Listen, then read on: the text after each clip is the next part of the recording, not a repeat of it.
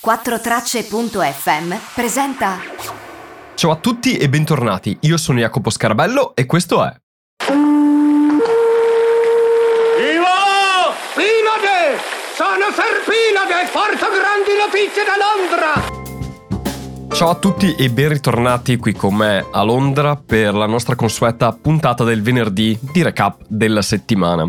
Allora, cosa è successo questa settimana? Beh, diciamo che le mie puntate precedenti di questa settimana che parlavano di razzismo, di quello che è successo il weekend scorso, delle statue abbattute e del dibattito su come le minoranze vengono trattate nel Regno Unito, è stato sicuramente il tema centrale della settimana. Si continua a dibattere sulla questione delle statue, sono emerse nuove dichiarazioni da più parti sulla questione, anche Boris Johnson questa mattina ha fatto un tweet in cui diceva che non possiamo revisionare o cancellare il passato del Regno Unito e Boris Johnson si mette anche a difendere Churchill dicendo è stato un uomo che ci ha salvato dal nazifascismo, bisogna riconoscerlo per quello che è, anche se ha avuto dei giudizi che oggi non consideriamo tali. Bisogna ricordarsi anche il contesto in cui ha vissuto e il contesto in cui ha preso determinate decisioni, che era quello della seconda guerra mondiale. Quindi questo è stato uno dei tweet, per esempio, di Boris Johnson, proprio oggi venerdì. Ma tante cose sono state dette in questa settimana.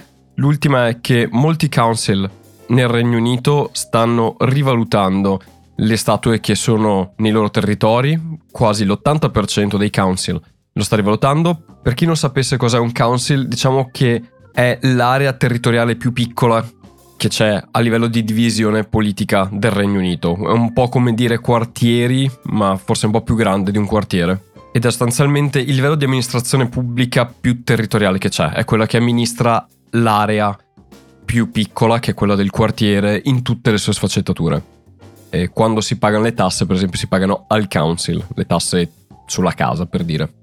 È un po' come dire i comuni, però mm, non è proprio come la divisione italiana. Però, giusto per darvi un'idea, ecco, l'80% di questi sta rivalutando le statue che ha e la storia di quelle statue all'interno di ogni territorio. E molte statue sono state anche rimosse proprio dai council stessi in questi giorni.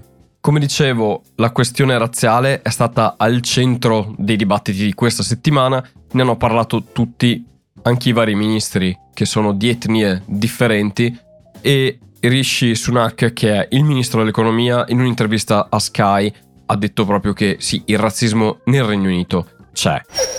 As a British Asian, of course, I know that racism exists in our country, and I know people are angry, they're upset, and they want to see change. But what I would also say is, I, change doesn't come about through acts of vandalism or violence. That's not how you achieve real or lasting change. And what I would take a moment to recognize is, you know, of course, our story as a country isn't finished. It's a work in progress and it always will be, and there's work to do. But I would take a moment to recognize the enormous progress we've made as a country from the time that my grandparents first arrived here, from the time that I was born and grew up. Uh, you know, the, the, work that has happened in the years uh, before now has been tremendous, and everyone deserves credit for that. Uh, but that doesn't mean that there's not more to do. So of course there's more to do and we will work hard at it. Quindi da parte del governo o comunque dei membri del governo ci sono delle posizioni a sostegno di queste manifestazioni? E lo stesso Boris Johnson ha detto io capisco tutta la rabbia che ci sia da parte delle minoranze per come sono state trattate negli anni e nel tempo, però ricordiamoci che siamo in una pandemia e dobbiamo rimanere il più possibile entro le regole che abbiamo stabilito. Questo era un po' il riassunto di questa settimana sul tema della questione razziale, ma ne ho parlato in maniera molto estensiva nelle puntate precedenti, andatevele a recuperare. Di cosa si è parlato anche questa settimana? Beh, questa settimana sono usciti tantissimi dati sulla pandemia sotto diversi aspetti e vorrei parlare di queste cose in questo momento perché le ho trovate molto interessanti. Allora, sono usciti innanzitutto i dati sul For Loaf, che è l'equivalente alla cassa integrazione.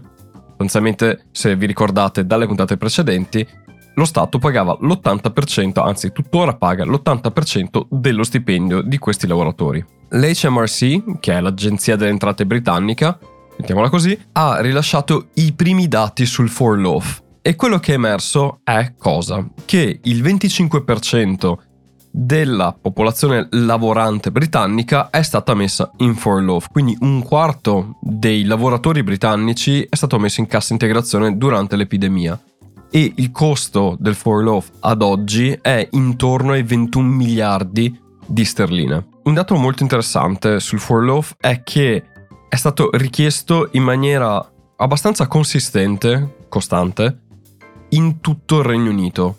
La percentuale appunto di persone messe in furlough è stata la stessa da Londra a Birmingham al North England alla Cornovaglia. Il Galles forse è stato quello con una minor parte, però in tutto il Regno Unito si è raggiunto all'incirca il 25% di persone, quindi è stato comunque un problema che ha toccato tantissime aree e non solo Londra, ma tutta la nazione, è stato proprio un problema globale quello economico nel Regno Unito. Altre informazioni interessanti dai dati emersi e li potete trovare nel sito dell'HMRC se volete, sono le industry che sono state colpite, quindi i settori colpiti. Ovviamente i più colpiti sono stati quelli del retail e del hospitality, quindi i negozi e gli alberghi, che hanno avuto fra il 50 e il 60% di personale messo in furlough e poi seguono il manifatturiero e le costruzioni,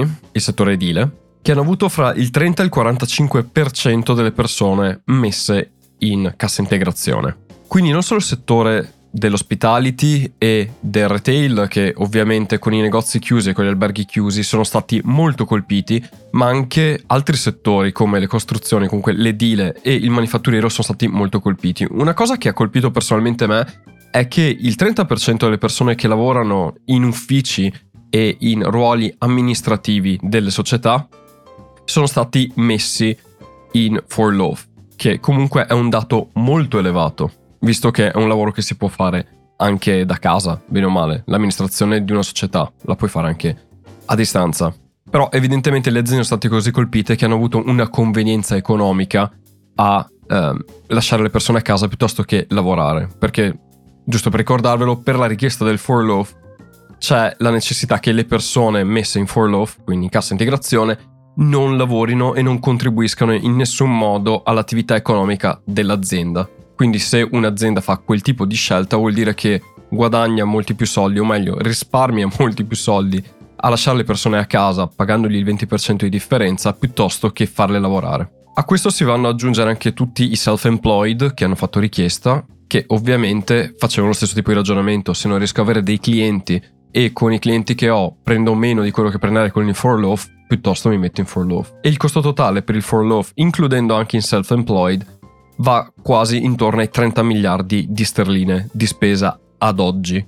E consideriamo che poche settimane fa il ministro dell'economia ha dichiarato che il for loaf sarà esteso fino a settembre e anche a ottobre con percentuali molto più basse e l'azienda dovrà contribuire nelle differenze che lo Stato non potrà mettere. Vorrei lasciarvi dei commenti audio in merito a queste cose, però ho letto i dati direttamente dall'HMRC, ho cercato anche delle fonti autorevoli che parlassero di questa cosa, ma le fonti che ho trovato hanno dato dei dati e delle letture dei dati che mi sembravano molto meno precise delle mie, di conseguenza vi lascio di- direttamente le mie parole, mi sembrano un po' più affidabili di quelle che ho sentito dire dai vari giornali. Altro dato molto interessante che ho trovato um, in uno dei servizi della BBC è il numero di persone che è andato da un medico per visite oncologiche. Vi lascio quanto detto dal servizio della BBC. There's been a dramatic drop in the number of people being seen by cancer specialists during the pandemic. NHS England figures show a big fall in cancer referrals by GPs in April this year, down 60% compared to 2019. Urgent breast cancer referrals saw an even larger drop, down by 78%. Cancer charities are worried people who have symptoms are too frightened to seek help. Secondo dati di NHS England, il numero di persone che hanno fatto visite per il cancro e hanno subito interventi per il cancro è calato drasticamente in confronto a quanto succedeva lo stesso periodo dell'anno scorso.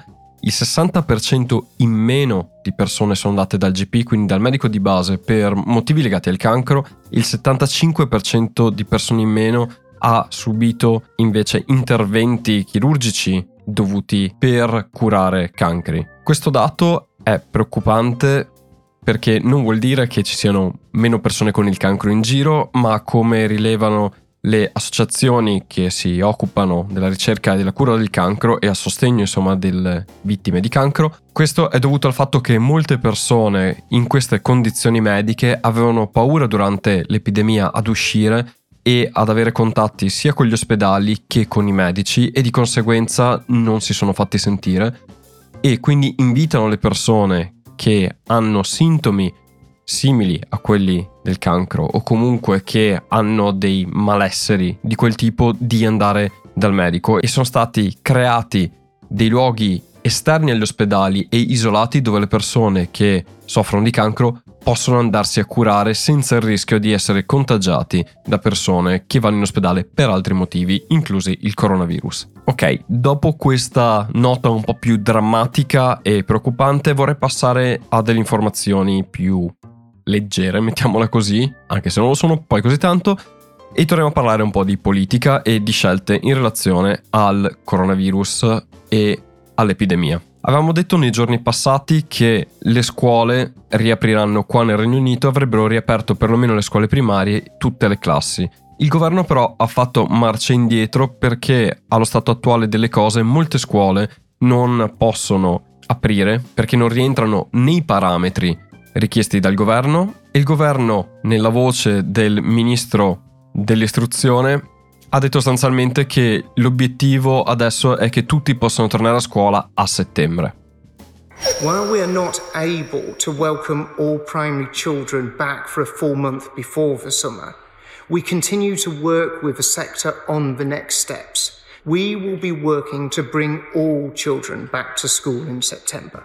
Quindi se poche settimane fa si riparlava di un rientro a scuola per tutti prima dell'inizio delle vacanze estive, ora si è rimandato per molte classi direttamente a settembre. Ora vorrei chiudere con una notizia, con una dichiarazione fatta da Boris Johnson ieri nella conferenza stampa sul rilassamento ulteriore delle misure in cui ci si può incontrare anche con persone e dormire la notte da altri se si è single. Quindi una nota buona per tutti i single in ascolto, le persone che vivono da sole. Ora potete andare e stare anche in casa con altre persone, con altri gruppi di persone, ma uno solo, e creare con questo gruppo una sorta di bubble household, come è stato chiamato, quindi una sorta di nuovo nucleo familiare che viene considerato come un nucleo familiare stesso, anche se non vivete nella stessa casa. Ma vi lascio le parole di Boris Johnson.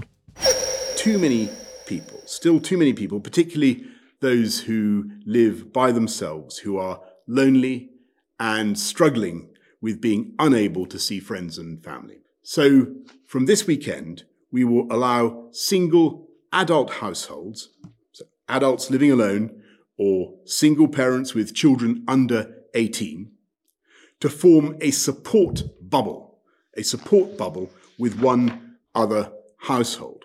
All those in a support bubble will be able to act as if they live in the same household, meaning they can spend time together inside each other's homes and do not need to stay two meters apart. I want to stress that su- support bubbles must be exclusive, meaning you can't switch the household you are in a bubble with or connect with multiple households. And if any member of the support bubble develops symptoms, all members of the bubble will need to follow the normal advice on household isolation. Quindi la support bubble, così chiamata, può essere fatta solo fra due nuclei, di cui uno è single e l'altro può anche non esserlo, e questo comporta che ci si può comportare come se si vivesse con queste persone, quindi non c'è necessità di rispettare le distanze di sicurezza e tutte le regole che vigono con le persone con cui si vive possono essere applicate anche a questa persona single o per questa persona single anche alle persone all'interno di questa bubble. Quindi diciamo che è stato aperto anche i single di poter comunicare dopo due mesi di solitudine, il che lo ritengo una cosa positiva. Bene, questo è tutto per questa settimana. Noi ci risentiamo lunedì. Vi auguro un buon weekend e come sempre, ciao da Jacopo.